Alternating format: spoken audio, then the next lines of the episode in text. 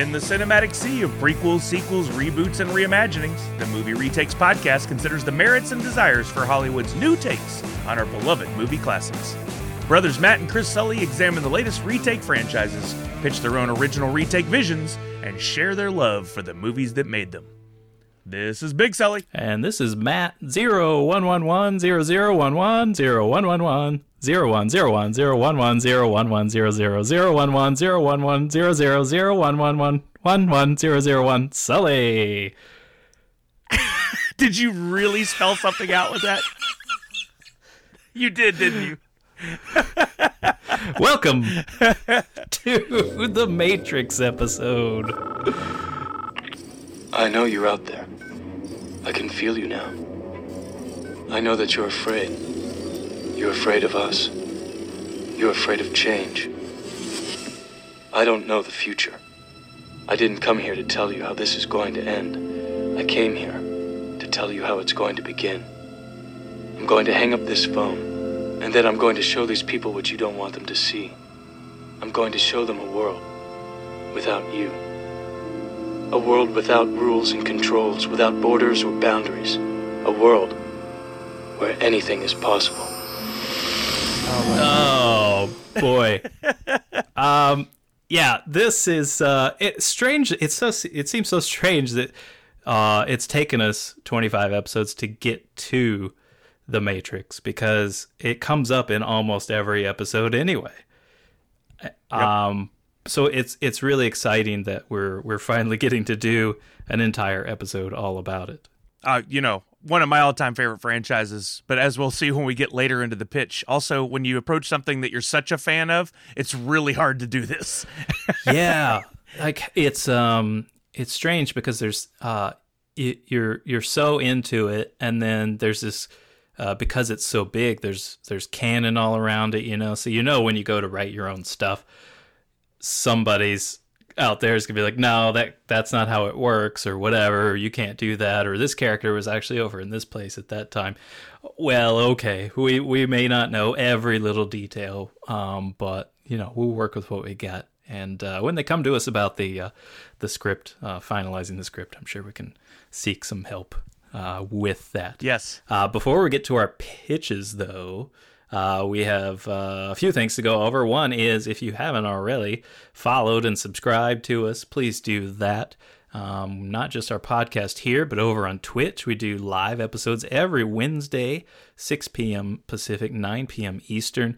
Join us for that because it's a lot of fun. We'll talk about movies, um, but there's a ton of interaction. And then uh, we play at least a half hour of some kind of movie or TV trivia. Uh, things that we enjoy talking about, things that you guys enjoy talking about. Um, and so that is a ton of fun. And uh, it's getting really nice looking too. We just got that new extension, the front row thing, where you can come in and be a hot dog or a taco or whatever. Um, so yeah, join us uh, there on twitch.tv slash movie retakes every Wednesday night. Yeah, I had uh, Movie Man who, who's there for our trivia a lot of times come on my stream yesterday. I was like, How's, "Hey, I'm Movie Man. How you doing?" He's like, "Still recovering from that Matrix trivia on Wednesday. That was brutal. Like, we took it to another level." And I was like, "Well, you know what? Now you know how big a fan you are or aren't of the Matrix franchise." That it was a tough one. Uh, Vanessa wrote uh, the questions there, and there was some. You know, she always gets on me about how hard I make mine, and then she made some pretty tough ones in there. That honestly, I don't think I would have done well at that trivia either. Um, but that's the thing; it's it's all for fun. You know, get some points, uh, win some stickers. Uh, we have all kinds of great stickers. Uh, the uh, artwork that my brother does for each episode is just outstanding. He's turning those into stickers, which are now collectibles because true fans want to collect all of our paraphernalia. So uh, it's a it's a ton of fun. Um, let's see what else. Yeah, I think that's that's the good stuff. Yeah, make sure and follow us everywhere, and you'll get updated with uh, new things that are happening all over. First, we got some big questions. Oh yeah, I love this part of every episode. I don't read them. Brother brother writes them, but here's some some things we're going to answer during this episode. Uh, one, which movie retake's favorite turned down a lead role? Ooh. How did these movies redeem Keanu Reeves and a sci-fi genre? And can cereal be sexy? I read that with a straight face. Boy, I, I I really hope the answer is no. Uh, Yes. oh boy. I mean, I love cereal, but I don't love cereal. not like that. No, not like it's not like the American Pie movies and warm apple That's pie. No, thank you. All right. Well, before we answer those questions, what you watching? Oh man. Uh, this this one every week just throws me. I'm all over the board. Uh, I just watched a m- great movie the other night, Shadow in the Cloud. If you're listening to this one, this podcast, uh, right as it launches, you may still be able to catch it on Apple iTunes for 99 cents. It's Chloe Moretz Grant. What is her name? Grace Chloe Moretz, yeah. Whatever. Grace Moretz in uh, what can only be uh, described as Gremlins in the Air Okay. uh, I when I first saw it, I thought it was just a World War II movie and passed it up. But then we watched the trailer for it, and I ended up watching it with Jungle Bry uh, from the Movie Jungle podcast. Loved it. Um, I, I recommend it. It's just fun. And 99 cents? Come on, do it. Tom Clancy's Without Remorse over on Amazon with uh, Michael B. Jordan. I enjoyed it. Um, it wasn't something I can't wait to go back and watch, but it was a good viewing at least once. Mighty Ducks the series I've been watching. Uh, was really enjoying it until this last episode, and then I finished it and was like, seriously, like just something happened in there. I'm not gonna spoil it for anybody. Where I was just like, that's the dumbest thing I've ever Oh, seen. oh no. Yeah, yeah, very interesting. Turns interesting. out they're all Uh, ducks. continuing. The whole time. Who knew? Uh, Debris, Love and Debris. That's like that new X Files slash The Fringe show. The Rookie with Nathan Fillion, continuing on that, always fantastic. Uh, Fear the Walking Dead is back and and fantastic as always. Uh, so a lot going on there, but big news, huge news. Next Friday, for the first time ever, I will get to see Tokyo Drift in theaters. Oh yeah, so you got your ticket. They I got my ticket. They uh they started doing uh one Fast and Furious movie a Friday. They're calling it Fast Fridays every week leading up to the reveal or the release of Fast 9 a year after it was originally supposed to come out. Oh. But they're showing these for free. So all I had to do was log on uh, this past Friday and reserve my tickets for next week. And believe it or not, I got up and did it first thing. There were already a dozen tickets gone for this theater. And then a friend of mine uh, checked at his local theater in Florida, sold out. People are really excited about going to see Tokyo Drift. I'm not going to be the only one there screaming at my favorite moments. Yeah, I well, I'm not surprised that there's there's fans. I'm surprised that they were doing it for free. That was really cool. It's amazing. Yeah, AMC's doing that. It was a really, really smart move on their part to get people back to theaters. And I'm Good still point. upset that I passed on Tokyo Drift the first time around thinking it was just a throwaway movie, and now it's one of my all time favorites. And all these years later, I get to go see it in theaters for the first time. That's just what a cool wow, experience that doesn't be. happen. That's great. That's really right? cool. I'm so excited. So there's that uh, podcast. I haven't been listening to a lot. Sadly, I've gotten out of my workout routine, but next week I'm back to it. I'll be back to podcast. so watch out, Marc Maron and Michael Rosenbaum. I'm coming. yep. Uh, and then gaming, of course. I stream on my own stream. Fall Guys, Rocket League, Warzone, all the fun stuff. Uh, so you know, I'm always playing games. Oh, and I can't get enough of mobile games. Uh, just uh, I'm constantly in the middle of a game somehow. Sometimes I'm playing a game, waiting for one to load, playing another game. Oh. That's just how I roll. I have been there. Um, yeah. Um, I uh, I was thinking. So you're saying they were they were doing for free and getting people back in the theater, and I guess that is kind of the point. Is there are still people that are maybe hesitant to go back. So free is certainly a price tag that will get people back in the theaters. Uh, I am certainly excited to get back. I'm upset that there's a couple movies that have come out that I would have liked to have seen in theaters and haven't gotten to. So yeah, I'm anxious for all that to be to be back the way it was because I I miss my local theater. Um, we have been watching not too much here besides The Matrix. Um, I we are continuing to watch the uh, Dark series. Uh, not finished up with that quite yet. Um, we've been watching Blackish, which is hilarious. For some reason, there was a uh, gap in seasons available um, where it went from like uh, season three to season six or something. So it's a shame because we've not seen the show before. Um, and we were really trying to find it elsewhere. But eventually we broke down because we like it so much that we went ahead and started season six. So like everybody's all grown up. it's like a it's weird, yeah.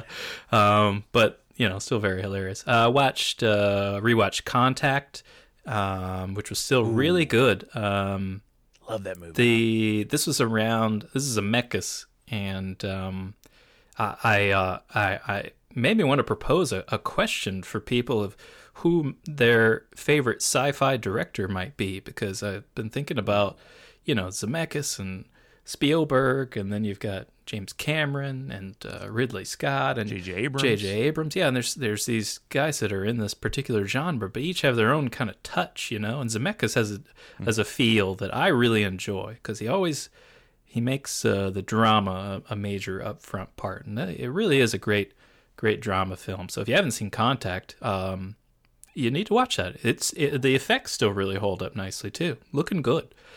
Uh, there's there's And still a couple that's one shots of those in movies there I don't hear people it. talk about. Yeah, but it's so good.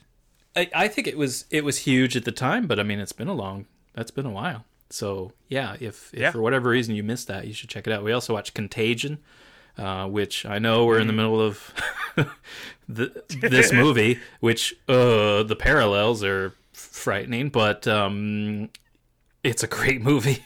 So yeah, maybe you want to wait a couple years down the road until this is over to watch it. But uh, uh, when you when you can watch that, watched uh, Missing Link, the the Laika movie that I somehow missed at the theater.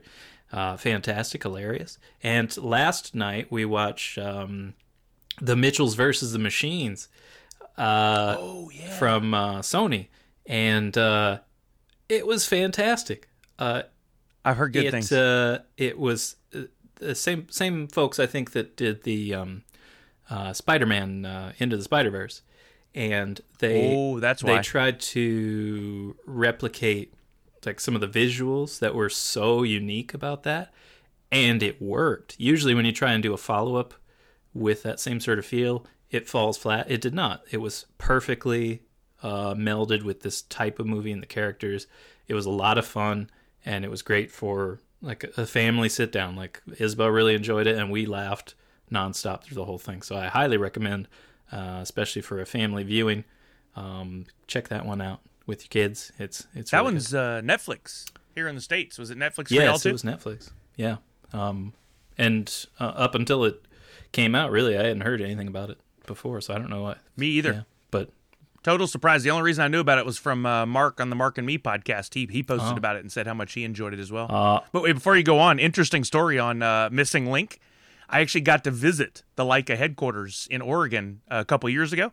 We went over there as part of Funko to go interview some people and get a little footage. And I got to tell you, I wish everyone could take a tour. That is the most amazing place. The love and attention they put into every film. Like literally got to go into one room with the wardrobe mm-hmm. person. You wouldn't think that exists in this kind of world, but there's somebody whose job it is to pick the fabrics that they eventually put on all those little figures uh, and and they had like here's here's our coordination of the different suits for each of the characters and for missing link specifically like his tweed jacket and stuff they showed all that and then we went into a couple of the rooms with the sets where they showed oh my god like the, there's a like one point where he's hanging off of a of a stalactite Yeah. that's up in the air. There's like a whole scene. That thing is huge. It's like 50 foot tall on a real set in a real room. And we got to go in and see the ladders and the cameras and the lighting set up. It is mind boggling. It's so cool what they do on those films. I I love th- what Laika does for their productions, like the way they put that together. It makes such a visual impact that's so unique. Like you see, it's one of their films, and they're just they're good storytellers, and their stuff is is most is generally funny and entertaining. Like it's uh, they're just good. It's a that's a great studio, and I hope we see a ton of stuff from them. If you've never checked out anything from Laika, you you need to check it out. Uh, Paranorman, Kubo, and the Two Strings, uh, Coraline back in the day, which I'm not a big fan of. Um, it looks amazing, but story wise, especially, I wouldn't recommend it for young kids. It's a bit spooky. Um, but Yeah. visually, it's amazing. The other films have all been very, very good as well. Okay, well, I guess we should get into our franchise, which is The Matrix.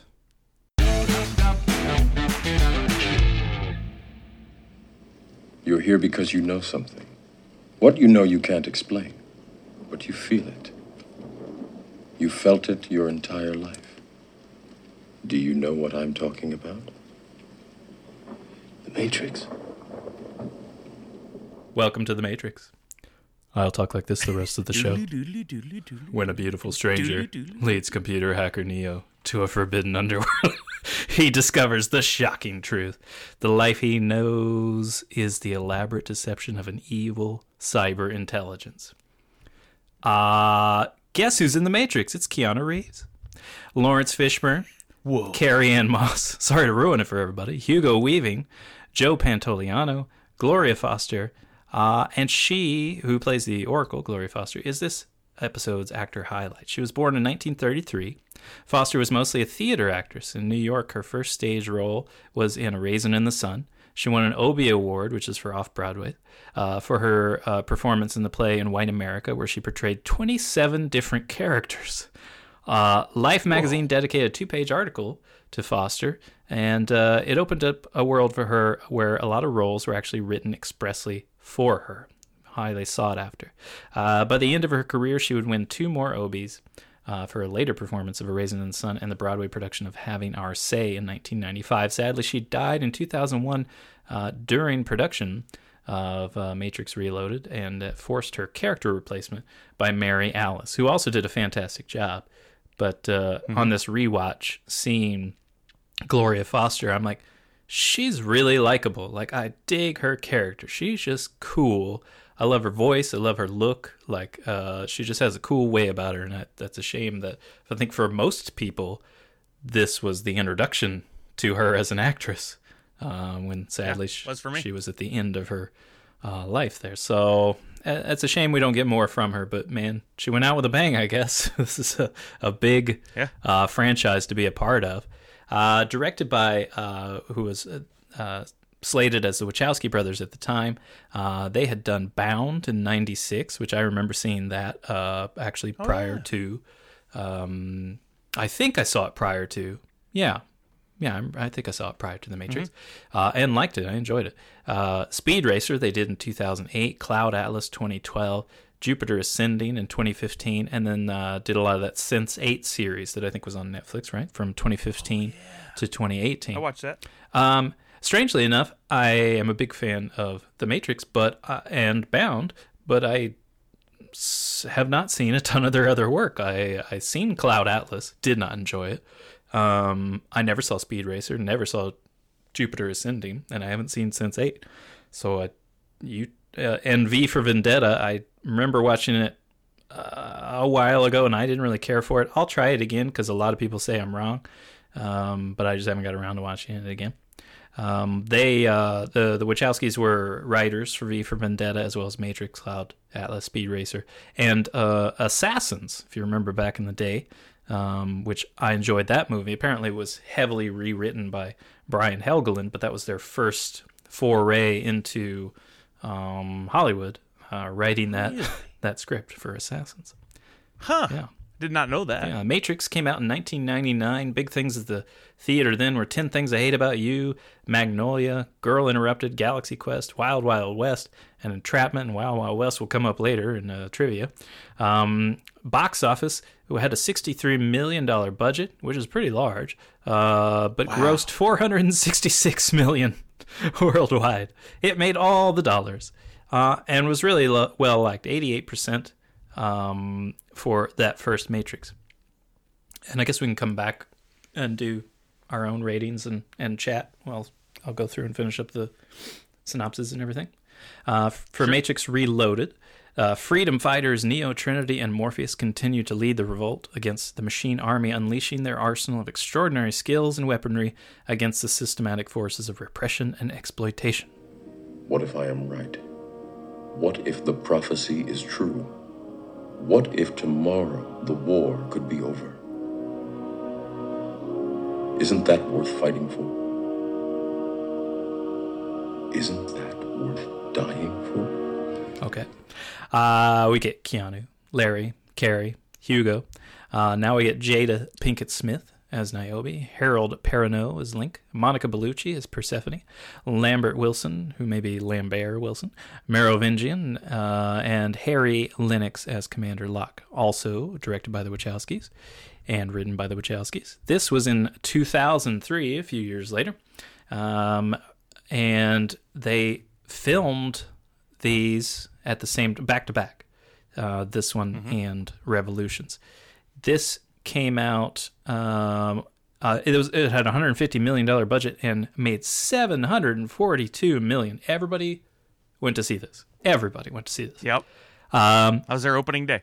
yeah.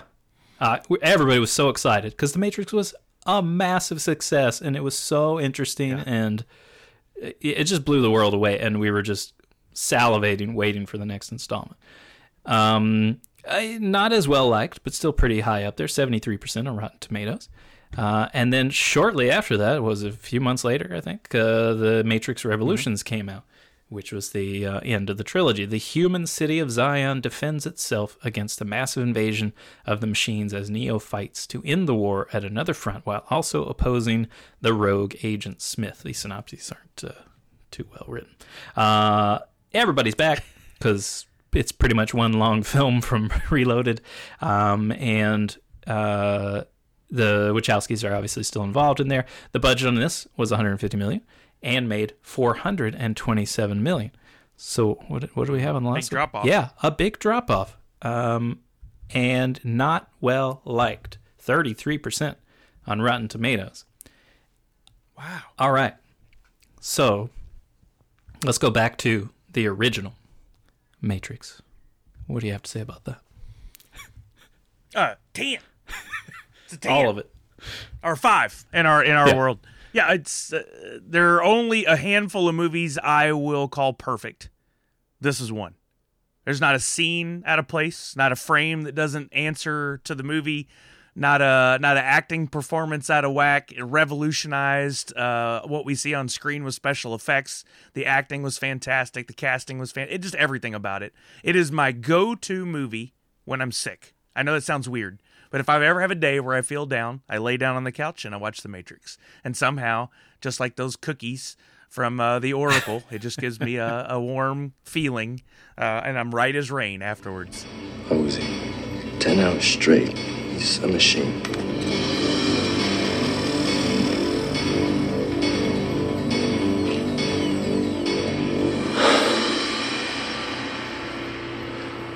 I know kung fu. I, I freaking love The Matrix, uh, and then we'll we'll rank the others in a minute. But yeah, it's it's perfect. That Shawshank Redemption, Back to the Future, I think probably the only movies I'll rank as perfect. Yeah, rating this one was tough for me because I, I initially wanted to give it five stars because I really enjoy it. For me, I, I will have this as a as a caveat, I guess, is that for me personally, I will say it's a five star movie because I love it so much. I will come back and watch this a dozen more times. I'm trying to do ratings where I'm thinking of other people who may not have seen this yet, you know? And uh, one of the things that our ratings covers is um, is it does it expand beyond its genre? Is this just an action sci-fi movie that only action sci-fi people enjoy? And I kind of think it is a bit constrained there. Yes, it goes into uh, religious, you know, sort of side of things and uh, you know philosophical sort of uh, ex- uh, you know examination of our world. But I don't know that um, there is a whole lot of drama that can satisfy people who um, need that instead of just action. As an action movie, I love it and I'll watch it again, and I think it's still really great. Um, but yeah, for me, I, I gave it four stars because I'm just trying to think of uh, recommending this for people who may not have have seen it before. I still still think you're going to be entertained because how can you not be? Yep. the action is still fantastic. It's just a lot of fun. It has a really cool look, which may, um, at the time, was incredibly unique. I think we've seen more and more of that look now, uh, but at the time we hadn't seen a lot of that, and uh, so very very cool. Um, so yeah, I'm I'm giving it a four stars, but it, it kind of personally hurts me to do that because I I do love it so much. Uh, okay, so now we go to the middle one, a Reloaded. What do you say there? Yeah, these are tougher. And honestly, I, you said it already. Reloaded and Revolutions, it's one movie. It is. So how do you rank them individually? Uh, well, you have to, uh, to be fair. I thought uh, I thought Reloaded was better in a lot of ways than Revolution, so I'll rank it a little higher. I kind of agree with those Rotten Tomato scores a bit, but I don't think they should be that low. Um, I think part of the pain at the time was was watching one and leaving the theater like, okay, that was good, that's fun, we had a good time, but where's the second half? And then having to wait months to come back and finish the film. That was rough at the time, but now to be able to sit down and watch them as as two movies in one story, uh, part of the trilogy, not as bad. Uh, I'll rank that one Reloaded probably a three and a half uh, because there were some amazing scenes and we they did a great job of expanding the story into this bigger universe. Uh, not an easy thing to do. I mean, uh, knowing trying to write my pitch today, how the hell do you take the Matrix and continue that story into something else? That's a monumental task. Mm-hmm. I, no wonder they couldn't uh, meet the fans' desires. Um, and then we finished it up with Revolutions, which I'll be honest, when watching again, I fell asleep during. I know what you're thinking. Because right now I'm thinking the same thing. Actually, I, have been thinking it ever since I got here. why, oh, why didn't I take the blue pill? I've only watched it a handful of times compared to the original Matrix, and it and it does wrap up the story, and we do get to a fun ending, or or or not a fun ending. We do get to an ending, a conclusion, yeah. um, but but much lower on the scale. I'm gonna go two and a half. Okay. On that. Uh, but it but then if I'm gonna add a bonus ranking, it's gonna be the two movies together, and the two movies together, I'll give a three and a half. I'll bump them up. Okay as part of one story. Yeah, that's fair because it, it is. You're right, and I think everybody's aware of that. It's basically like it's two halves of one movie, which mm-hmm. I see. I see why they did that, but at the same time, I don't think the reloaded. Uh, I think they could have made some major edits and stuff to to slim down reloaded and revolutions and put mm-hmm. this as one probably way more um, uh, way more interesting of a film. Like where you say you, you got bored in Revolutions, I think had they cut those in different ways and put that together, you would not have been bored. It would have been one action packed film, uh, satisfying. Uh, what a lot of people may have complained about. And uh, one of the things I read that I really didn't think about until they said it was that Reloaded was mostly in the Matrix, where Revolutions was mostly outside of the Matrix in the real ah. world. And a lot of people had a problem with that. I think their favorite thing was the Matrix because of you know the limitless things that you could do. Where on yep. this rewatch, that was actually what I was getting tired of. Was I um, with the reloaded after when you end the Matrix with the man stopping bullets going into uh, the you know basically breaking the code down where he can do anything and then he flies away it's dumb that he fights after that like he he yeah. should be able to walk in the matrix and everything just is what he wants it to be and anything that wants to come near him he just melts them with his mind like there's no the only reason you yeah. would fight is just for fun um, which, fine, if that's what you want to tell us, but it's ridiculous that there's a fight sequence. It's ridiculous that he can be in any kind of danger. They set the bar too high, basically, at the end of Matrix. Yeah. Um, so I have a problem with that. I I do have more of an issue now with what exactly Neo is, especially when we get into the real world and somehow his powers carry over into that. I thought it was cool initially. Now I think it's dumb and it kind of ruins the uh, the vulnerability of of humans, where the the the war against the machines is so important. We know it's so important, but what makes that victory so much sweeter is when these people who should not win finally do. And he basically cheats the game by becoming this magical being that can kind of do whatever. Plus, if you knew you could just stick your hand out and blow up all these things, why didn't you stay back in Zion where all these people are dying? You could have just sat in a lawn chair, stuck your hand up in the air, and nothing would have hurt anybody. Uh, it, it, just well, it kind of did put him in a coma. It, yeah, but it, yeah, there's flaws. I'll say. Yeah. Um, so yeah, I have problems with it. But I, one of the things I did like on on Revolutions is the stuff that I think people didn't like is seeing them in Zion. All those machines that people are in and shooting just constant massive bullets and the the swarm that came That came sick. in. That was amazing. And I like that best way more than the kung fu uh, of of Reloaded. And the boy, I tell you, we talk about CG aging. That fight in Reloaded with all the Smiths is awful. Yeah. it is awful. It's like a video game. It looks terrible. And the the the worst thing you can do if you know that your CG isn't all that great is to then add slow mo to it. Don't slow it down so that we can examine how terrible it is. Speed it up. Speed it up. If anything, that fight sequence should have been 30 seconds long, and then we've been like, "Wow, that was amazing." uh, yeah. So, uh, yeah, there, there's a few flaws in those. Still pretty entertaining, but for me, I actually like Revolutions more than Reloaded. For Reloaded, I gave it a, th- a three stars. Revolutions, I gave it three and a half. Um, Interesting. yeah, I, so I, I, I think I'm in a, a different camp there, but I'm okay with that. Uh, let's see. Yeah, so just some general stuff that I guess was troublesome, basically about what exactly is Neo now, and Uh, I, I just didn't care. I think a, I don't know that people had a problem with that. I think they just didn't really want. I don't know what they wanted honestly, because I I'm satisfied with the ending. Like I like where it ends. I like that it's you know people are now they have reached a peace.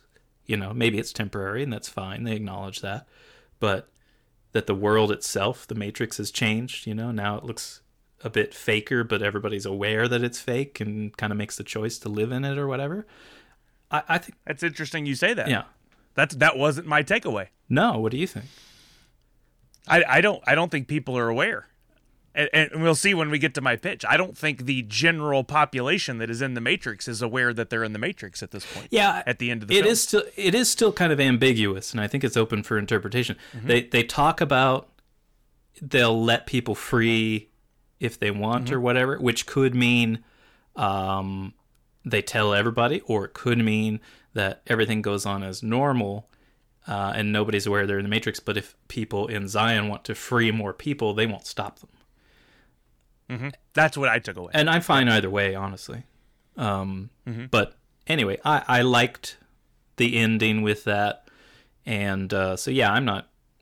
Anyway, I like that one better. I'm not as disappointed as I think other people were, and I, I'm hoping that people go back and watching these again aren't as harsh with that ending. Well, and it's not over anyway. We're gonna have a Matrix Four, which is why this episode's happening. So I guess it doesn't really matter.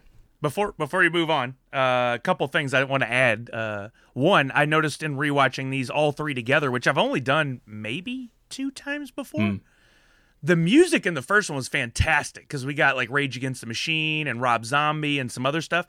But then when we go to the the second and third, the actual score was phenomenal. I love the music of Reloaded and Revolutions. And honestly, I don't normally pay attention to the score, especially across three films. You know, something like a Braveheart or uh, one of those, you pay attention because it's really part of the setting. But I noticed it this time for the first time how great that music was. And interesting, that fight against the, the Hundred Smiths or whatever, as goofy as the special effects look, the music is awesome. It is. I love that music. I, I want to play that while I play video games. Uh, screw you, DMCA and and uh, Lars Ulrich. Uh, but but it's so much fun, uh, and I, I love that part of it. I think that like the first one stood out with the special effects, and then the second and third one stood out with the music more for me. Uh, but also, before we get to the pitches, I watched these three movies. Uh, of the first one, again, this had to be my 150 to 200th time to watch The Matrix. I'm not exaggerating. I freaking love this movie. I've watched it so many times. Going to see it in the theater was one of the most uh, amazing experiences because I didn't expect what happened. Literally jaw dropping moments when they show him in the pod coming out for the first time because I had no clue. Thank God the internet wasn't as big as it is now and nothing was ruined. So that moment is the is what I try to recapture when I go to the film movies. I want those amazing aha jaw dropping moments. They don't come up that often. That one changed cinema for the rest of my life. I'll be trying to recapture that moment uh, and I, for- I totally forgot where I was going with this rant. Uh, but but just just wow, Just wow. That's that's all I have to say. But I, but okay, I know where I was going. Uh, I watched these three movies so many times, and I didn't stop to question a lot of things until we went to do this episode. So I went down the YouTube rabbit hole, being very careful to steer clear of any any ideas of what people may do with four. You know what their theories were, and man, some of the theories. Holy crap, I had no clue. I never questioned the end of three. And then watching this and how was Neo able to stop the things in the real world and all that all these different theories and conjectures and debates and wow, there's so many more layers to these films than I ever even thought. So cool. I think you're probably getting into a thought I had. I didn't carry through on that thought, so maybe you did in your pitch. Um, but yeah, like essentially, there's another layer to this that uh, Uh-huh. they are still in the Matrix, just a different kind of the Matrix, maybe. Um, which I don't understand. When, as soon as he, he starts to have these powers in the real world, how that doesn't get immediately questioned by everyone. You've already been through this, right? Like where you woke up and now everything seems to make sense with physics and all that. So as soon as somebody comes out and does something that they shouldn't be able to do in this real world, shouldn't that kind of set everything on high alert? I don't know. Whatever. But yeah, uh, we'll find out pretty soon. Uh, do you have a keyword? Oh, I got a couple things for us. One, I've got a keyword for sure, but also I have a review that we should probably Oh, uh, fantastic. share at some point. Yeah. Uh, but first off, our keyword. Are you ready? I'll say it. I'll say it once, and I'll spell it. That's all I'm going to give to you. For those of you who are scrubbing through this thing, go back to the beginning and listen to it from the beginning. Stop cheating. We put a lot of work into this. Your keyword is dozer. D O Z E R. Dozer. There you go. Hold on to that. You'll figure out what to do with it one day, I'm sure. Uh, and then also, let's do that review.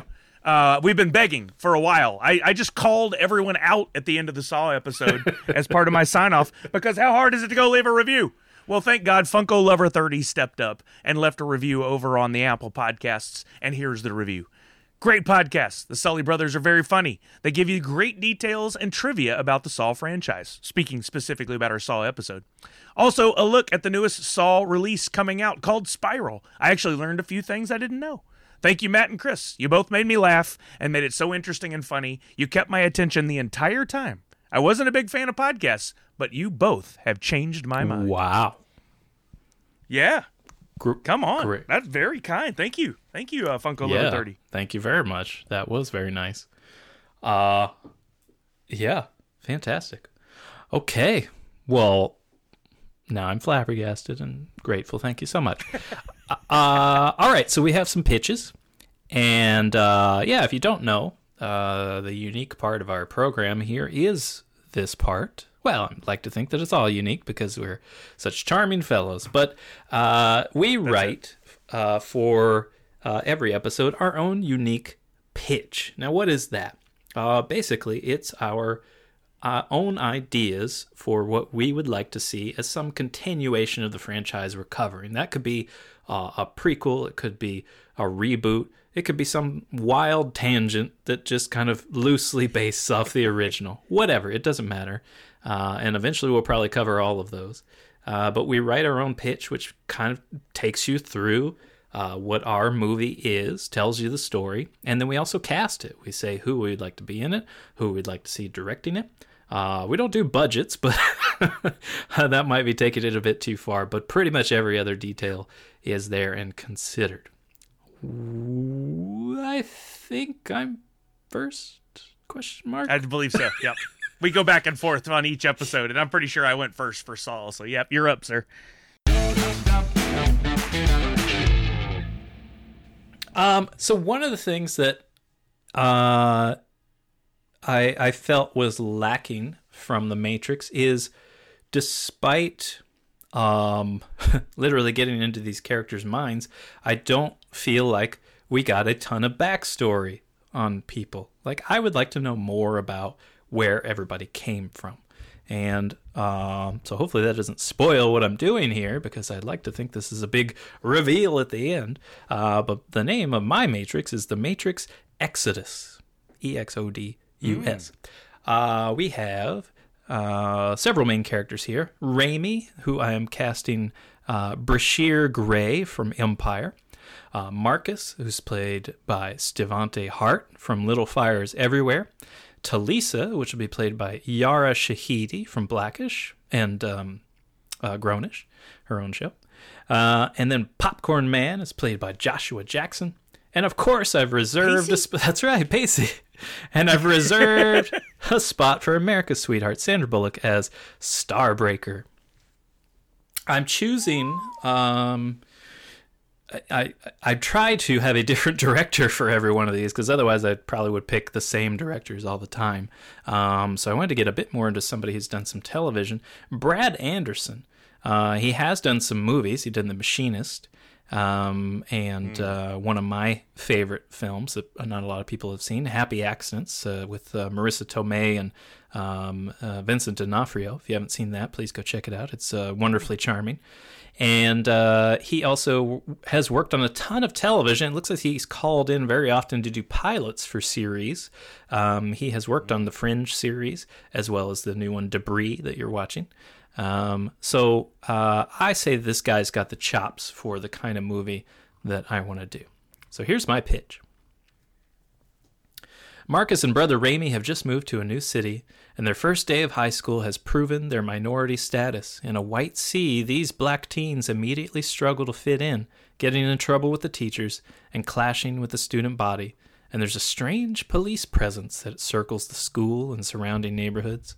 They think there's no way they can adjust to this foreign world when they meet Talisa, one of the few other non white students and possibly the most beautiful girl in school. As much as she's a sight of comfort for the brothers, she quickly becomes the greatest wedge between them. Hanging out after school, Talisa's clearly interested in Raimi, the eldest brother. He's more athletic, smarter, and more confident. Marcus is quickly established as the tag along in the trio, but when Talisa spots Marcus taking pills, she takes an interest in the younger boy. She thinks he's trying to get high, but he explains the pills are for schizophrenia. He says he sees things that aren't there, and his dreams are always nightmares. Talisa asks him if he believes that humans could have special gifts, and that maybe his mental illness could actually be something else. Their conversations cut short when a crew of thugs show up to make trouble, as thugs do, and the trio end up in a fight. Marcus is knocked down quickly, but Raimi holds his own. Talisa, however, outshines them all, demonstrating physical fighting skills the boys have never seen. The thugs run off, and Talisa asks if they can both meet her that evening. At nightfall, the group goes downtown. I haven't really said what city this is, so it's kind of like the Matrix for that. It's pretty open. Talisa taking the lead as they descend into seedier parts of the city. She tells them about some new designer drug that has made people see and do strange things, the ones that live anyway. It's harder to find now. There's a huge DEA presence that has swooped in to take down the drug operations. At least everyone thinks they're DEA. These guys wear suits and always wear sunglasses. But she knows a guy hmm. who still has some of the pills. In an alleyway entrance to a theater, Talisa finds the Popcorn Man. He runs the projector booth, dealing drugs and buckets of popcorn. They hang with him for a bit, smoking weed in the booth when Talisa asks about the pills. The popcorn man says there isn't much left and he's glad. Way too many people have died, and he admits to being different now that he's taken the drug. He says, Everything seems kind of fake, you know? Plus, I keep dreaming I can fly and always wake up on the floor. Raimi says hmm. he's not interested in this stuff. But Marcus is still keen. He says he wouldn't mind taking a chance on the drug, that maybe if it changes a normal mind into seeing strange things, it could revert a person that sees strange things into having a normal mind. Talisa agrees that the effects might just benefit some people. The discussion is interrupted by a loud noise in the theater. The trio look through the booth windows to see the sunglass wearing DEA agents pulling people from the crowd, searching them. Popcorn Man shoves his stash into Raimi's hands and pushes the young gang out of the theater. In the alleyway, the agents confront the trio. Raimi tosses the stash, spilling drugs everywhere. Talisa flees, doing some insane acrobatics to avoid capture, and comes back to rescue the boys, but she's too late. Marcus and Raimi are arrested. Raimi confesses that the drugs were his and goes to prison.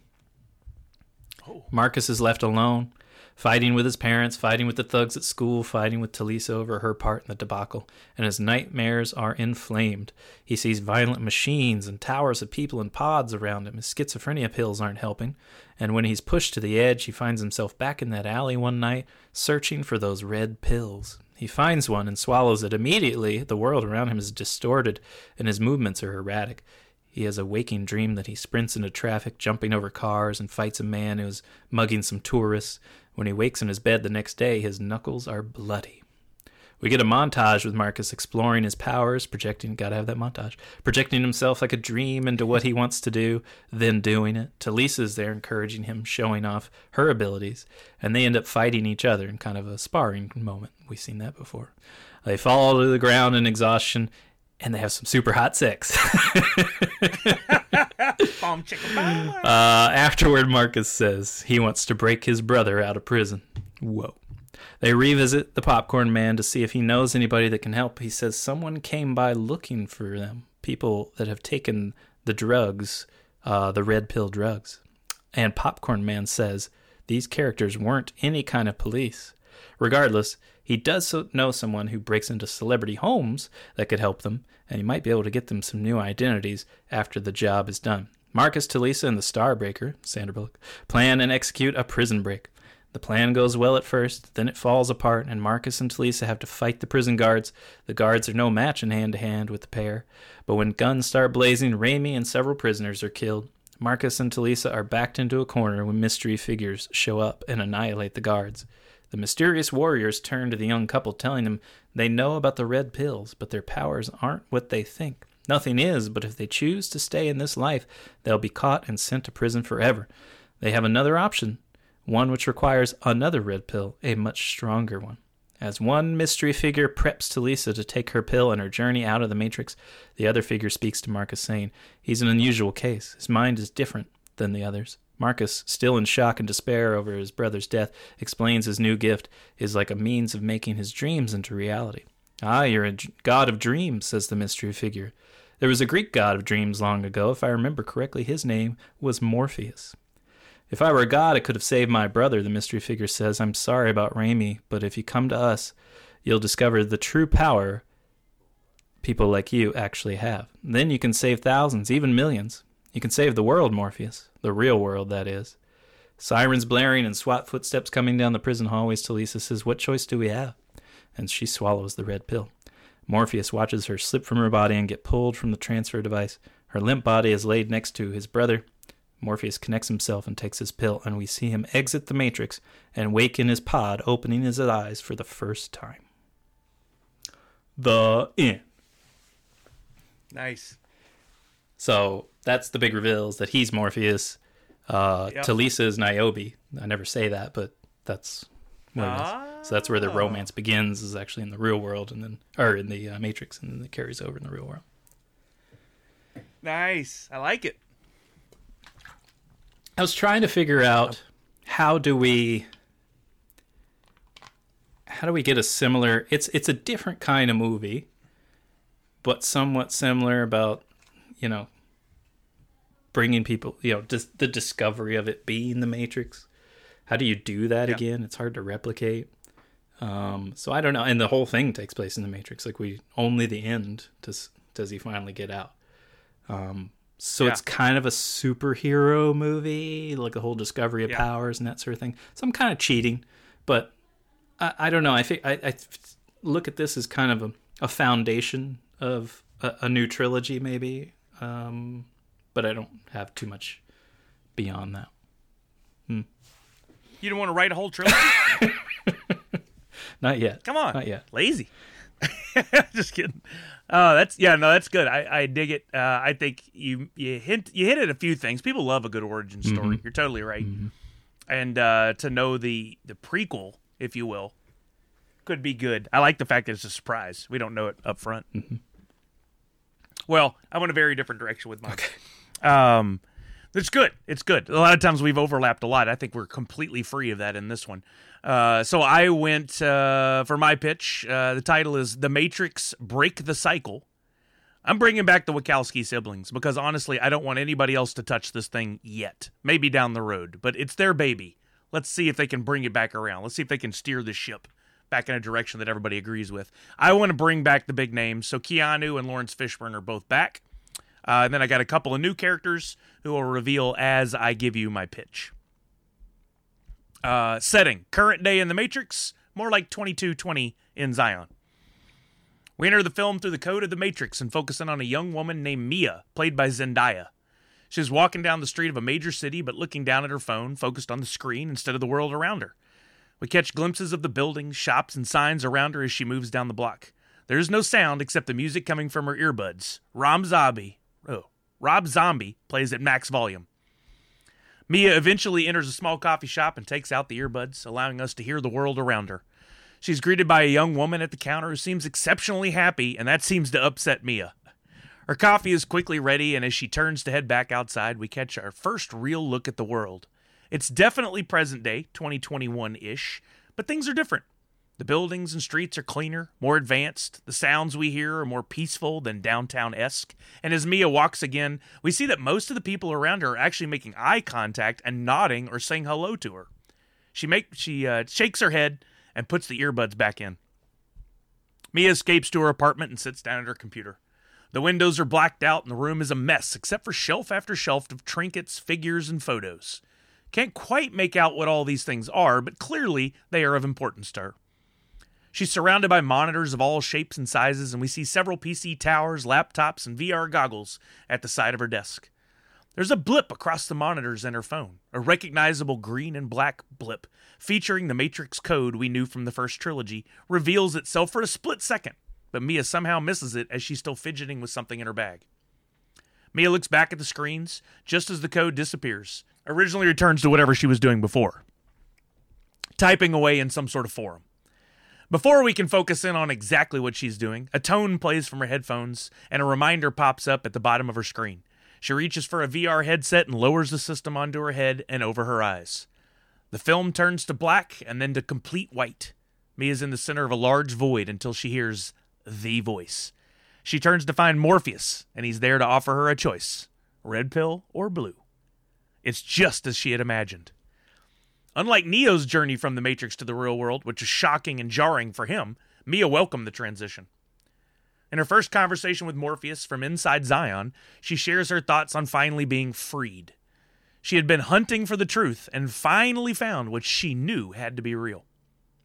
Morpheus leads her to an area with several others who had recently been freed and told that their journey would begin soon, but they need to rest and recover and learn to use their real bodies before they could proceed. You've lived in a world of peace and happiness for some time. I can't do a, a Laurence Fishburne voice. But somehow you knew it was merely an illusion. You found us, and now you've become a part of the real world.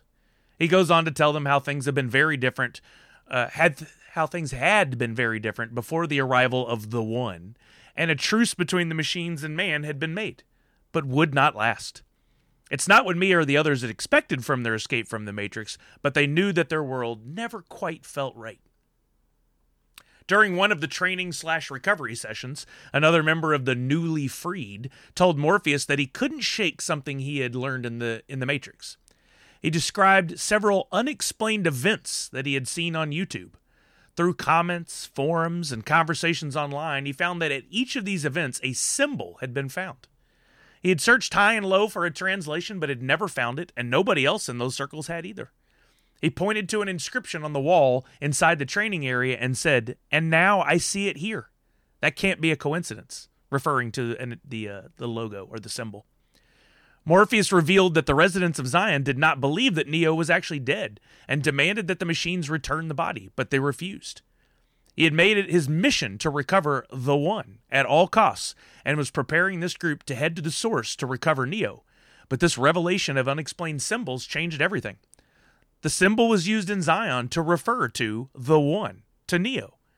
They'd been looking for a physical body and or signs of him in the Matrix, but had never found anything. With that, the training of these new recruits shifted, and the search would continue back on familiar ground in the Matrix. We can skip the training montage and the I know kung fu references here, much like we started to skip the car racing scenes in the last Fast and Furious movies. It's all been covered. The team now assembled began their search and, at one of their first stops, are met by a young Indian woman. She shows them nothing but kindness and love and asks questions about why they have arrived at the site and what they are doing. This is an immediate red flag for Mia, somebody being too nice. The young woman reveals that her name is Sati and that she is, in fact, a program. She too has been searching for Neo. And if you're not following along, that's the young girl from Reloaded and Revolutions at the very end. Just pointing that out. All right, from here on, I'm getting a little less storytelling and a little more let's get to the facts of what's going on because I could go on forever and I didn't want to write six pages. So here we go. Sati had course corrected the Matrix through her interpretation of love, something I, I found while watching these YouTube videos. She, as a code, had her own interpretation of what love was. Things had gotten better in the Matrix, but with more people being set free, the people of Zion were struggling. So many people had put a real strain on their resources, and they're still living underground. And Sati wanted to help. She was convinced that the architect was correct, and the only way to make their life in Zion better was through coding via a reboot of the Matrix, something that, that Neo had passed on. Morpheus disagreed. He believed that Zion would flourish so long as the machines gave up any and all control they still had there. The truce, in his opinion, was merely a band aid and would eventually be broken by the machines. If that happened, things would return to the way they were before Neo went to the source. Couldn't do that.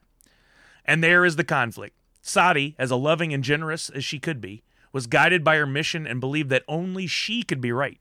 So she armed herself with the next generation of fighters to track down Neo and force him to reboot the Matrix. An offer apparently still on the table via the architect. Sati saw nothing wrong with this. It was merely what had to be done. As time progressed, fights broke out at each and every location Morpheus and his team revisited within the Matrix. Next level fighting and weapons were used in each battle. Some on each side were lost. Sati's group simply created more warriors through code and evolved at every step. Morpheus still couldn't budge. Losing life after life, he believed it was all worth it if they could find Neo. But at every location, they only found the symbol and no sign of Neo. Finally, all the locations had been visited, and they thought that there was nowhere else to search. Mia, our original character, Zendaya, a collector at heart, had taken the symbols from each location in honor of Neo. A stone here, a carved piece of wood there, a vial of sand where the symbol had been traced in the ground. Once they brought back the final keepsake and placed it in Zion, it happened. Code, never before seen in the Matrix, appeared on every monitor throughout Zion. And within the Matrix, the One returned. Morpheus and the remaining members jacked in and went to reunite with Neo, but what they found was not what they expected. Neo looked mostly the same, just a little older, a little more beardy, but he didn't act the same. Instead of black leather and glasses, he wore all red and a blindfold made of matching red leather. He hovered above the ground, and an aura of bright red was all around him. Neo, in an even more robotic tone than in the first three films, explains that he embedded himself deeper in the Matrix to understand the machines better and had reviewed every instance of the Matrix before the one that Morpheus and the freed ones had been familiar with. He believed that a balance could be struck between the machines and man so that people could return to the surface of the earth and begin to populate the real world again, freeing more minds from the Matrix as time went on. Sati, on the other hand, believed that the machines cared for people by keeping them in the Matrix and feared that freeing too many people would result in a substantial loss in resources, i.e., the people batteries that the machines and code needed to exist, and a return to how things before the machines took over. As he had been explaining things, more and more people from Zion had jacked in and appeared all around, anxious to catch their first glimpse at the One. Nearly every resident had found their way into the crowd within the Matrix. It was then that Sati appeared, with an army behind her. Still positive and happy, she approached Neon with open arms. I'm so happy to see you, Neo. I feared we had lost you forever. You were such an inspiration to the beautiful changes I've made to the Matrix, but I'm afraid that this balance you seek with the machines simply will not work. People are too unreliable, and we simply cannot return to how things were before the Matrix. With that, in a single wave of her hand, it began. Her army began to attack and slaughter everyone in leather well, everyone from Zion that had jacked in, but they're pretty easy to spot when they're all in leather. The machines and man had been in a truce, but this program Sati was neither machine or man. The machines continued to stand down, leaving those in Zion in peace. But what went on in the Matrix was a completely different story. Neo wanted to intervene, but if he did, the truce would be broken. Morpheus simply did not have the ability or the people to defeat Sati's army. It ended quickly as it began. Only a few made it out, including Mia. Morpheus was not one of the lucky few. The Matrix would not be rebooted. The machines would not break the truce. The population of Freed was down to a few hundred, and hoped seemed lost. Going into the Matrix would prove too risky for anyone for any reason. but those who had scattered during the fight could still return home to Zion, and they did slowly. We fast forward a few months to show a, re- a restructured Zion. Things had grown dire, and it simply did not look good. Then word came that another soul had escaped and returned, which hadn't happened in quite some time. A young man awoke and looked at Mia, who seemed to have taken over in some sort of leadership role. Hello, Mia. It's me, Neo. I've decided to return so we can try again. I believe. Cut to a black and huge graphics on the screen. The Matrix Chronicles. The series begins on HBO Max. Insert date one month after the reveal of the film. So we have a movie leading into a series instead of a movie leading into another movie. So you don't have to wait six months. You just have to have HBO Max. Wow. This is not, by the way, sponsored by HBO Max. Yet. But it's a secret drop, and we all get to go home and continue the movie in a series, now led by this new character who is Neo in someone else's body and Mia in in Zion.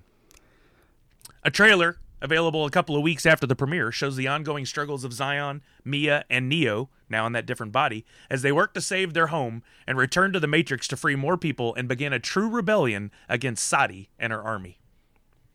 Roll the final credits for real. wow. That's some fine work. I went nuts on this. I'm exhausted. yeah. It it hurt my brain so much to do this, but I felt it was important to continue the story, and I think I figured it out. I think you did. That um Yeah, that's very clever. Like I don't feel like it's um like where right now the way they've cast this, I'm like this is a cop out to just have Keanu and Carrie Ann. Um So you have the names on it. Yep. right. But I think your story actually is good for that. Like it makes sense. Like he didn't really die. He went further in so that he could under, you know, analyze this, which I can believe he actually would have done because he seemed very um, had good foresight into what was happening uh, in that last one. So I could see him doing that, and I like Sati returning because she was featured. It seemed like That was something I really took away from the end of those two films. Is like, why are we featured in on this little girl? What is so special it does seem about like her? a How does she create now. a sunset for Neo? Yeah, like I, I needed to, I needed to know more from her, so I wrote it. And and she, that that one of the videos I watched did talk about that train station, Mobil mm-hmm. Avenue, the for the train man, and the the code, the man and the woman, the Indian with mm-hmm. little Sati's parents, and how they were they were code that found love, their interpretation of it, and Sati was the result of that. She was a new code with new abilities. Mm-hmm. She was a rogue code that didn't belong with the machines and with the typical code, so that's why she was shipped off to the Oracle. And like we know from any film, the a good villain is based in a place of them thinking that they're doing right always. And she would never question it because she's a program. She has one mode of thinking, and that is, I want to take care of these people, and the only way to do is to keep them in their little pods so they're safe and sound. I yeah, I think you perfectly achieved that. That's some solid writing, sir. Uh Thank you. I it honestly wore me out. I want to take a nap after finishing that. It took four hours. well, great work. I I feel like um, now if any any story for the actual Matrix Four coming out won't be as good as what you've got there. oh my god. So That's that's the highest compliment a man can ni- get. right nice work, very very nice work. Thank I you. actually want to read that again and go through it again. Um, Yeah. Oh, good point there. And I meant to mention that before doing mine. Is uh, brother does a really good job of of updating the uh, website. And for me, when he's reading his pitch, I I love to read along because it's really easy. I like to listen to the voice, but I like to read along at the same time so I don't miss on those details. My mind wanders. So for any of you who are the same. Uh, a lot of times he'll have these up by the time the episode goes up or shortly thereafter. So if you want to read along while you listen, uh, visit our website, movieretakes.com, and be sure to check out uh, the the written out one. You'll also see how we will uh, we'll add our own little flair in while we're reading because it's not spot on 100% uh, what we wrote. I like I like to throw in a few things here and there. well, yeah. Sometimes I'm reading and I'm like. I, I'm reading ahead and I'm like that doesn't it will work better if I change these words or whatever. So yeah, it's slightly different, um, which is kind of exciting. Um, It is. and yeah, you can find all our old uh, pitches from previous episodes there as well. So it is fun to go back. I mean, even just we've written them, and I forget at this point the details of some of them. So going back to read those is actually pretty entertaining. It's like little short stories, uh, flash fiction, Yeah. as they say. All right, well, uh, that is our matrices. I guess that's how you it is. say it. um, so yours is a, a Matrix Four. Mine's more like a Matrix Zero, I guess. And um, I love it. and uh, yeah, and then we do have the Matrix 4 coming out not too long from now.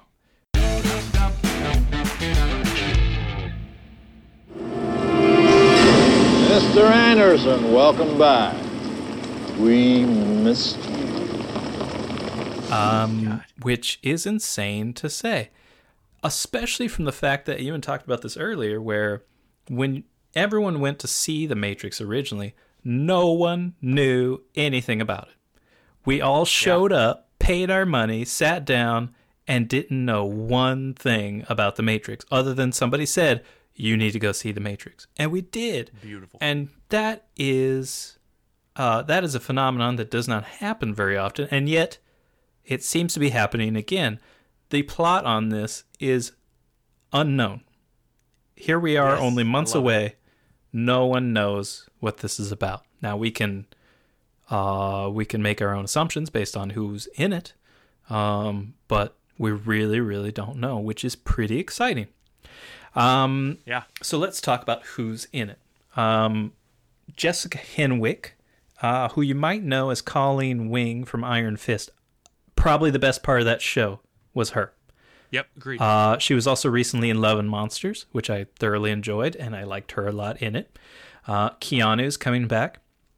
We also get uh, Ellen Hollman, which was on. Uh, she was in Spartacus, one of the series, and she was also in Love and Monsters, ironically. Um, we get Priyanka Chopra, who was in the Quantico wait, wait. Series. No, no, sorry, sorry. I didn't mean to stop you in the middle of that. Uh, like Priyanka Chopra from Quantico and the White Tiger. When I was doing mine, I didn't read ahead. I had no idea she Oh, was in this. When I was doing mine, I actually cast the role of Sati. She was going to be my number one choice. Oh. So I wonder, is that Sati? You could be right. Yeah. Oh, am I closer? I ended up casting somebody else because Priyanka was a little too old Uh-huh. for the role, but God, she's gorgeous. Uh, yes, please. And I'm sorry to interrupt you. Go on. Mm-hmm. No, that's all right. Yeah, that makes sense. That could be her. Uh, Carrie Ann is going to return, and I, I'll tell you, I uh, I enjoyed Carrie Ann in these movies. But uh, if you guys didn't watch, uh, well, she was in a couple of the uh, Marvel series uh, that were on Netflix. Mm-hmm. She was great She was fantastic. I really enjoyed Yeah.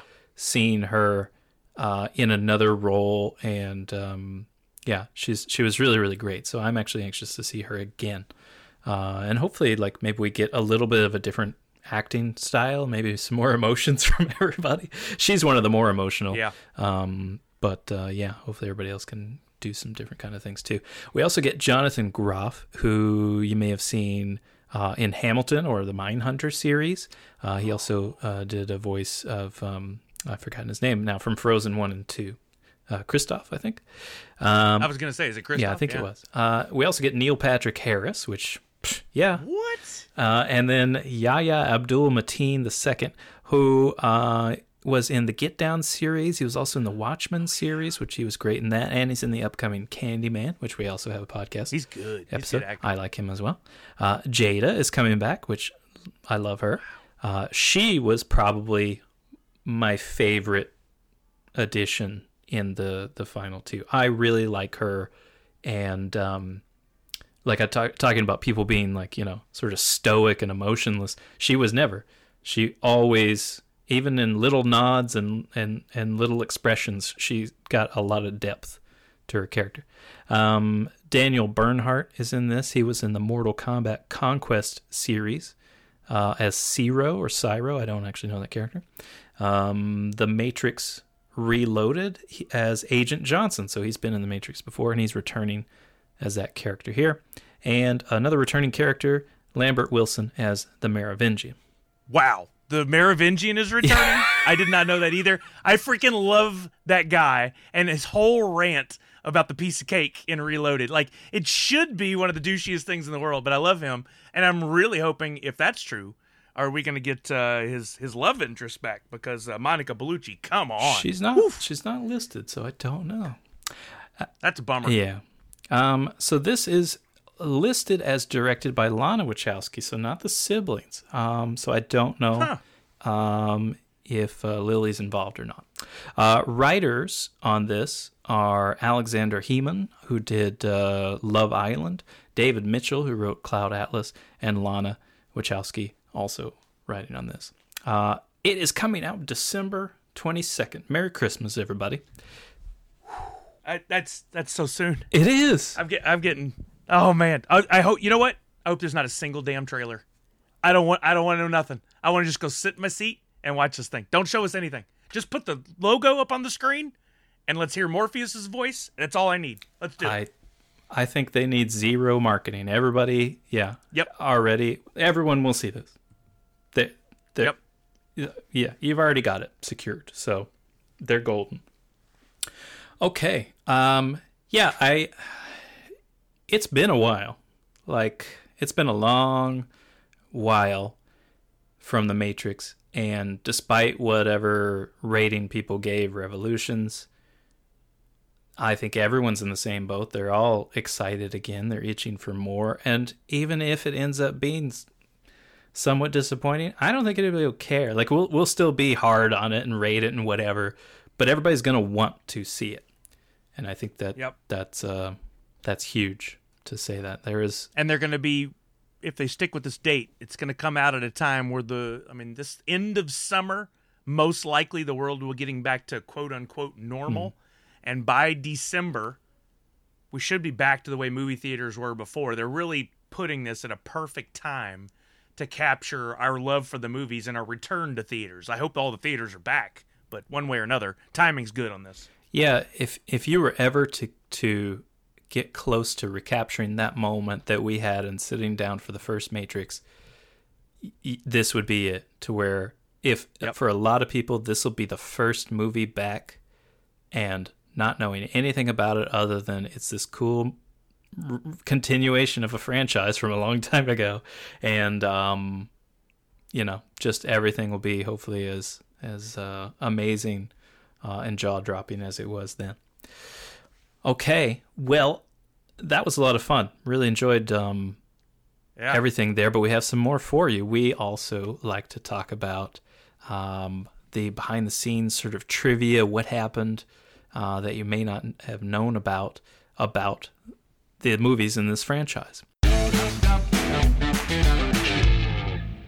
I'll start off with the first one. Here's a bit of a general trivia outside of, or rather encompassing all of the movies. Oh, and that actually reminds me before we get into this, there is the Animatrix. We didn't talk about it much, yeah um, but we should have. And it's not, mm, I guess, it is and is not part of the series. It is connected in some ways, um, but it's canon it is. It's canon, and I I did not rewatch it, but I didn't I have seen it before a couple times, and I really enjoyed it. And we've talked about it on the live, and I do recommend if you can find it to watch it because uh, if you even whatever, it's it's good by itself. It's an anthology. It tells a few different stories. I forget how many, um, but a lot of them are really good, and um, the variety of the different animation styles and stuff in there is worth it just to check all that out. Uh, so do do watch that if you can find it. All right, so i'm gonna watch it again before this Yeah. uh, and there's also co- comics and stuff as well. So there is more to this world. Uh, you can go check out and find out more about the Matrix. Uh, the video game yeah. oh, and the video game. We didn't mention that. And I can't imagine Yeah. how hard that must have been. They were doing two movies, a video game, and something. And I think they were partially working on Animatrix. I don't remember. There was some other project that they were also working on. Uh, I I don't know how you made it through that. That's a ton of that's a ton of work. But anyway, lots of material out there. Okay, trivia time. The key of the beginning theme you hear at the beginning of every Matrix movie, the, the rousing strings and the horn blast, it ascends with each movie. In The Matrix from 99, it starts in the key of E minor. In The Matrix Reloaded from 2003, it goes up a whole step to F sharp minor. And then the, in Revolutions, it goes up a half step to the key of G minor. What subtle but important. Yeah. How cool is that? I thought that was a really neat uh, bit of trivia there. Very, very cool. That's cool. I need to see, if there's a YouTube video that puts them all side by Oh, side, yeah. so you can get the full effect. All right, I'll kick off uh, trivia here for The Matrix, the first film. The opening action scene took six months of training and four days to shoot. And what what did it last in the movie for like a minute and a half? Hmm. Yeah, Crazy man. but it was outstanding. Like we Oh, had not we had not it set the seen anything like that for the whole Yeah. franchise. And I thought it was really bold too that the opening fight sequence is Trinity. Um, Yeah. that's I love it. that's pretty cool. Um, yeah, Don't give me that juris my diction crap. Your men are already dead. Oh, wow. I, every time I watch that movie, I say all those lines out loud. I'm like, let's go. This is so awesome. Uh, after the lobby shootout, the camera pans back, showing the aftermath of the gunfight.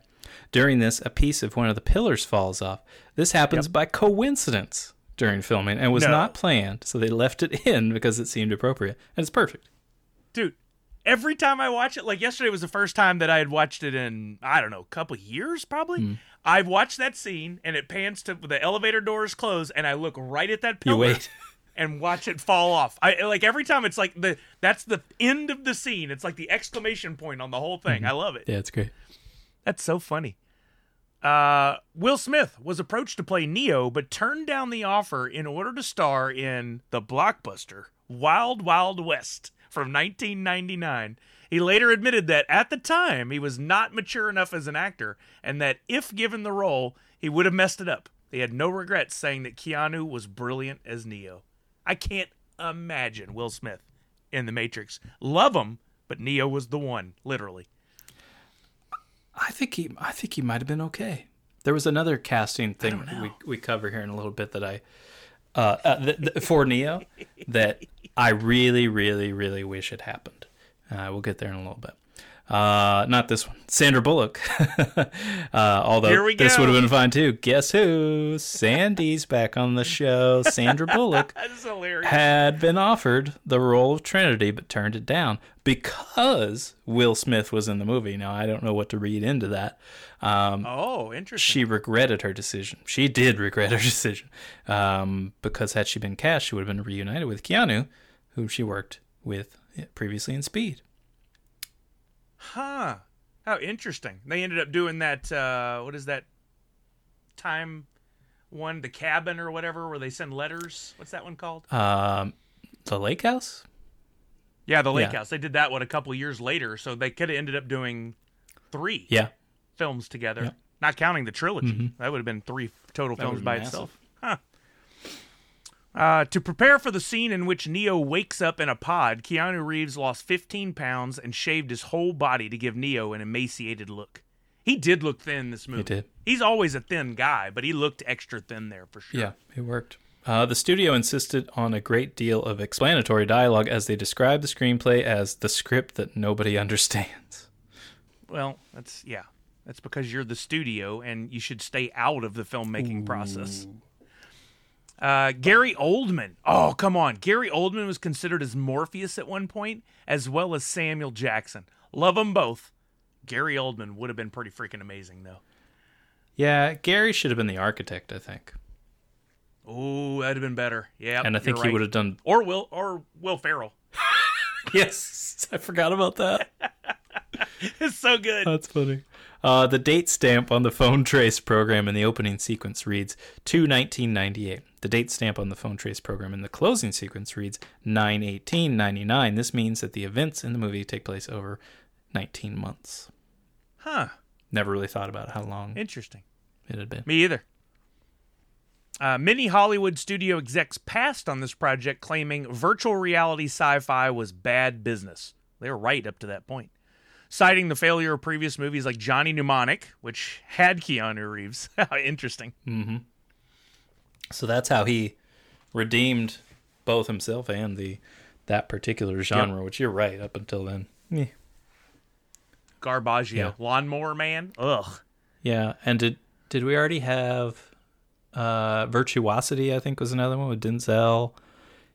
Ooh, Um that's a good question. I, I've seen that advertised lately in one of my streaming services. Uh, let's let's look that up. I want to know. there was another movie what was the name of it with um I think it was Ralph Fiennes or Joseph uh I think it was Ralph Fiennes and um oh what's it called? Yeah, okay, well. Um Uh, Virtuosity was 95, so it had been out for a few years already. okay. Yeah, but there was a couple more. Um but yeah, none of them were really well received. Uh yeah, this is you, I think, right? No. Me. When Belinda McClory auditioned for the role of Switch, she was only going for half the role. The character was originally planned to be played by an androgynous actor. In the real world, it would be played by a male actor, and in The Matrix, be represented in a female form, hence the name Switch. Warner Brothers refined the idea, and McClory ended up getting a single female role in both environments. And Vanessa and I talked about this the other night, where uh, the whole thing about the Matrix is where um, Larry explains where it's a projection of how you see yourself, but it's your Yeah. choice. Uh, Yeah. One is how does it work that if you are born in a pod that you have a self projection of yourself when you have no idea what you look like? So Ke- Yeah. Keanu waking up as Keanu could have looked like anyone. Um, Yeah. so it must have been programmed that way. And then when you go back, It would just be tough for the movie viewer yes, to and which is that. why they went with it. Yeah. Yeah, there's there's uh, that sort of area, and then there's yeah for for the for the theater the movie going folks. But then also yeah, if you're going back in, I'm not gonna look like me. I'm gonna look like Keanu Reeves. you know, like Yeah. uh, so interesting, and that would have been I think really cool uh, for them to have done. Yeah, I agree. I, I think I think now it probably would have happened. At the time, that was a harder sell at, Sure. to the, the to the studio, uh, and maybe to audiences as well. But going in, in the parallels between the lives of the Wachowski brothers, Right. now Wachowski siblings, they clearly wanted to make some statements about uh, their personal lives. Yeah. and I, I kind of wish it had gone down that way because the name Switch is brilliant. Uh, also, without that character, we wouldn't get the classic line, "Not like this." Which I say all the time while playing video games. So Plus, I love that Switch is in all white.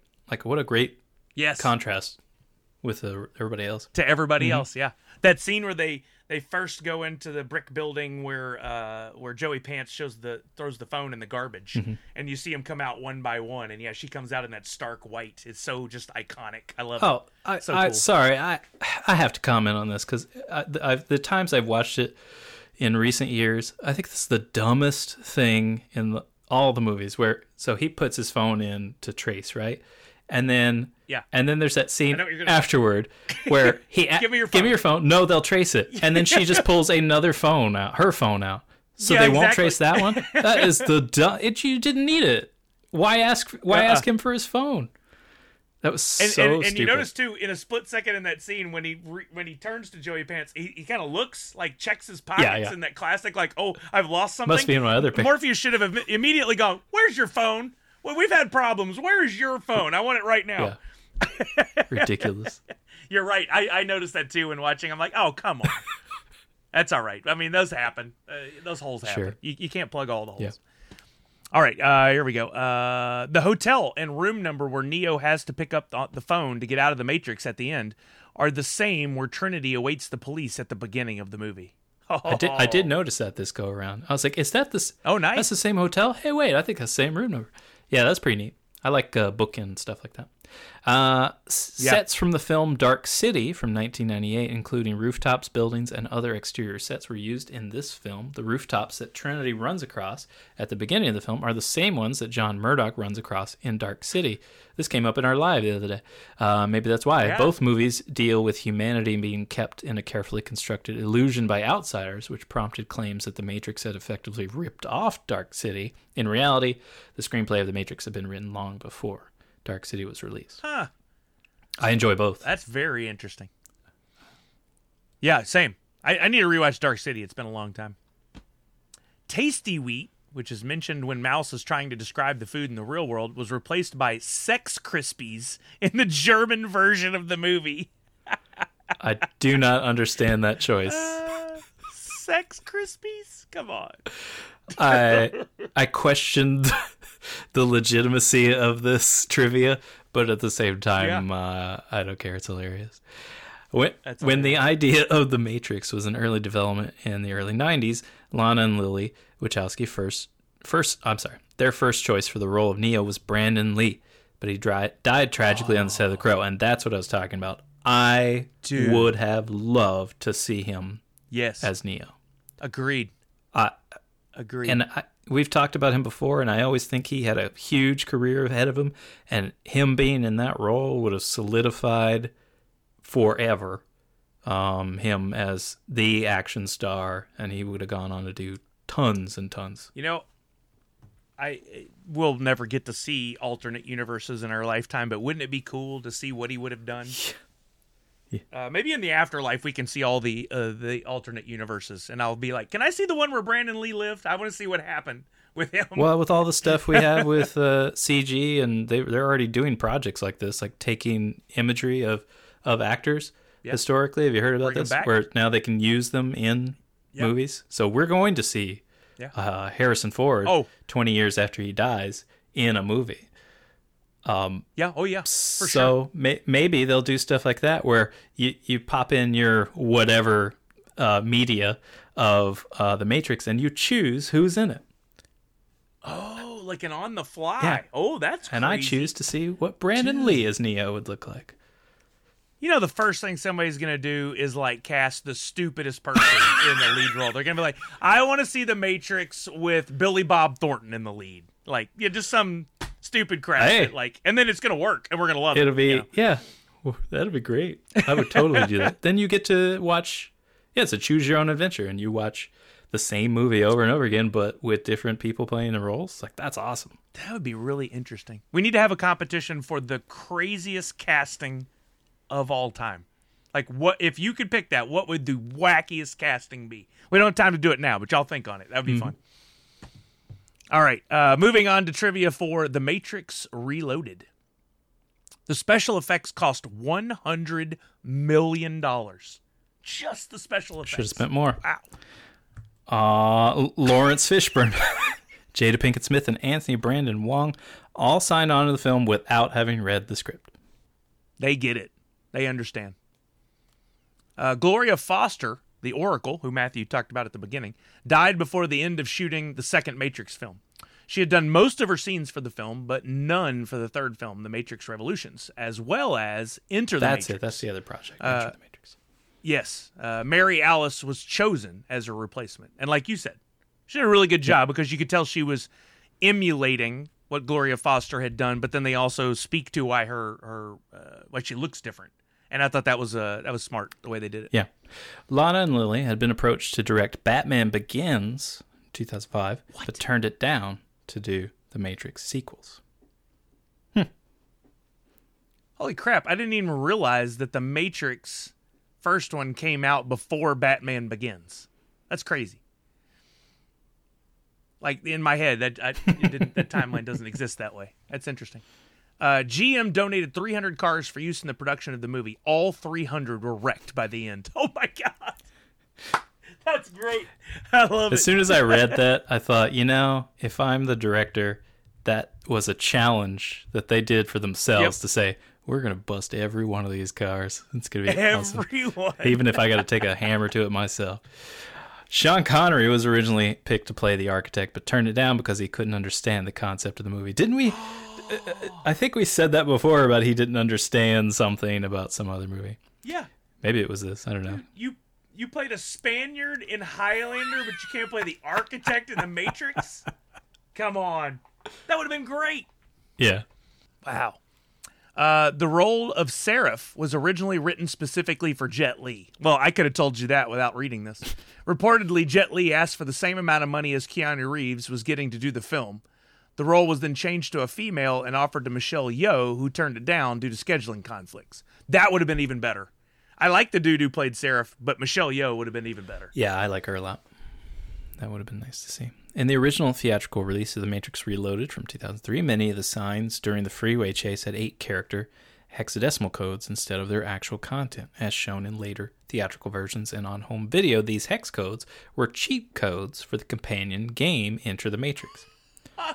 I, What? I played that game and it was freaking awesome. Yeah, it was good. I don't know if it would hold up now, but but it was fun at the time.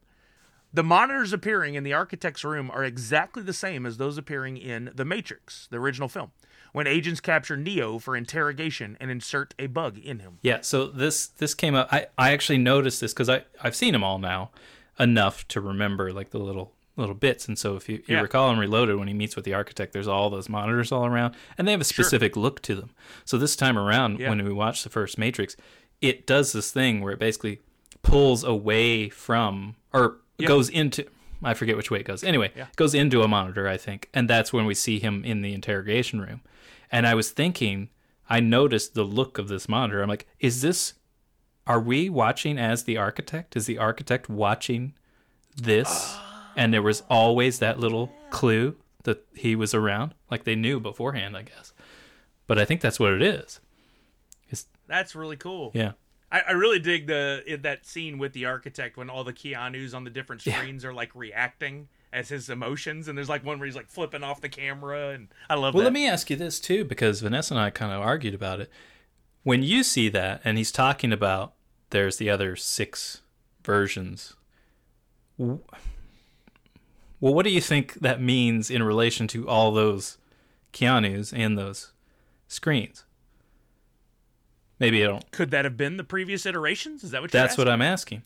Is that Yeah. are those the Keanu's, the ones that came around before, and that's like genuinely how they reacted in the previous instances? Oh, Because that's how I interpreted that's. it. I'm gonna rewatch that scene now. That's really interesting. Which brings up something. It goes into a detail of does that mean that there's only so much genetic, human genetic material, or do they purposely every time use that genetic material to make Keanu, knowing in advance that he was always going to go through this and be the one because it was always Keanu Reeves in every one of those. Yeah. And it's it's machines and they think in very exact terms. So they if they're going to redo this thing every time and then just make, you know, the slightest of changes or whatever. Yeah, they're going to duplicate, they're going to copy what they had before and paste. Yeah. So Yeah, it's a big copy and paste. that's really interesting. Yeah, it's it's it's fun to talk about those little things. Uh, when Trinity hacks the power station's computer, the password she uses is Z one O N zero one zero one Zion O one O one. That's Zion the one, the one. Yeah. I love it. That's cool. Uh, Eva Mendes, Samantha Mumba, Brandy Norwood, and Tatiana Ali were all rumored to be possible replacements for the character of Zee after the initial choice, Aaliyah, died in a plane crash in August uh, 25th, 2001. Oh, that's interesting. I didn't know she was cast.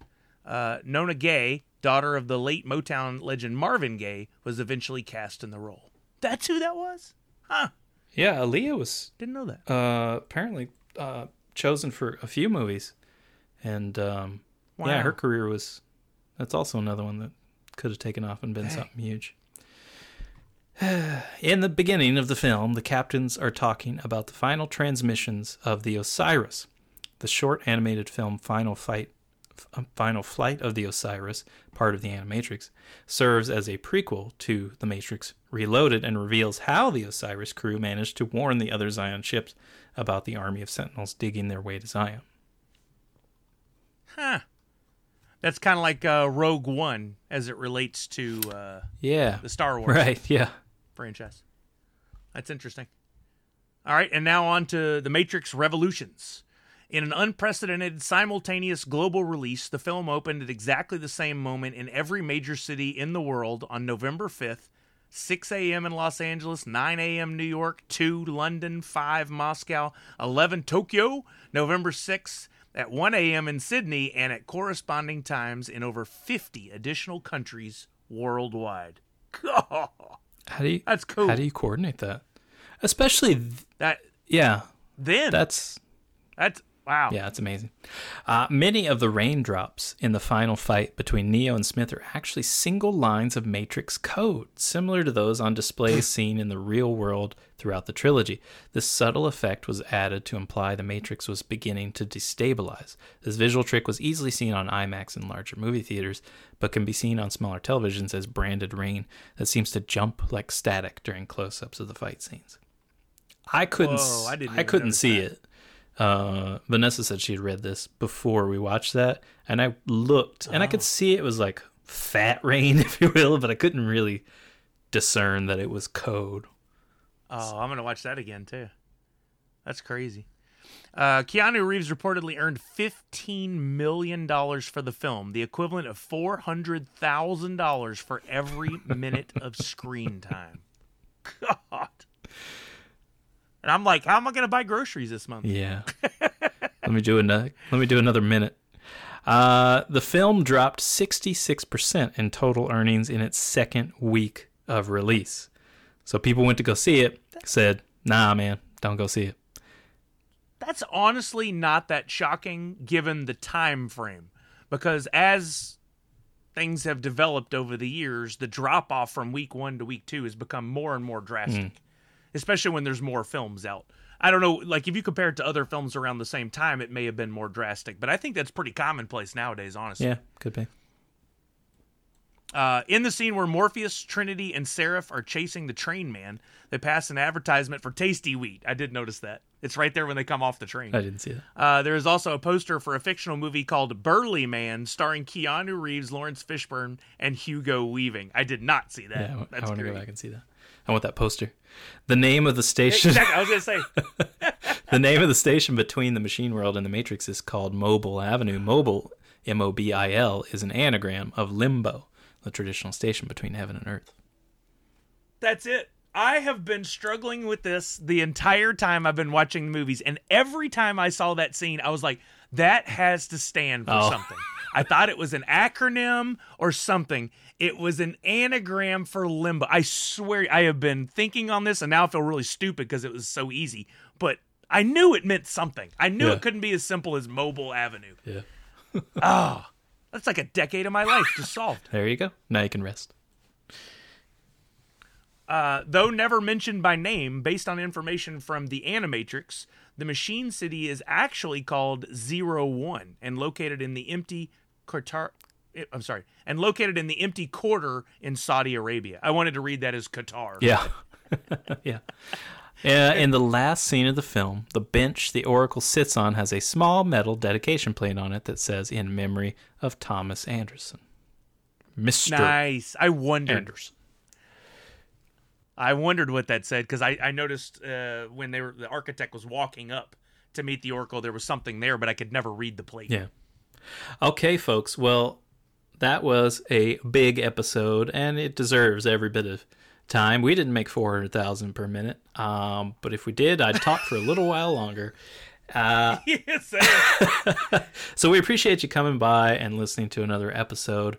Um, we appreciate the reviews. If you can keep more of those coming along.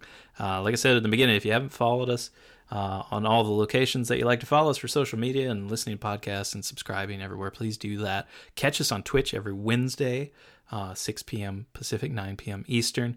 Uh, come out and have some fun. Say hi. Um, get on that front row and be a taco. or a yeah, or a dinosaur. Or yeah, anything you want to be. hot dog. Yeah, so much fun. All right. Well, I'm Matt Sully. Uh, thank you, everyone. Always appreciate uh, you listening. Uh, support a writer, read a book. And this is Big Sully saying, Nerds Unite.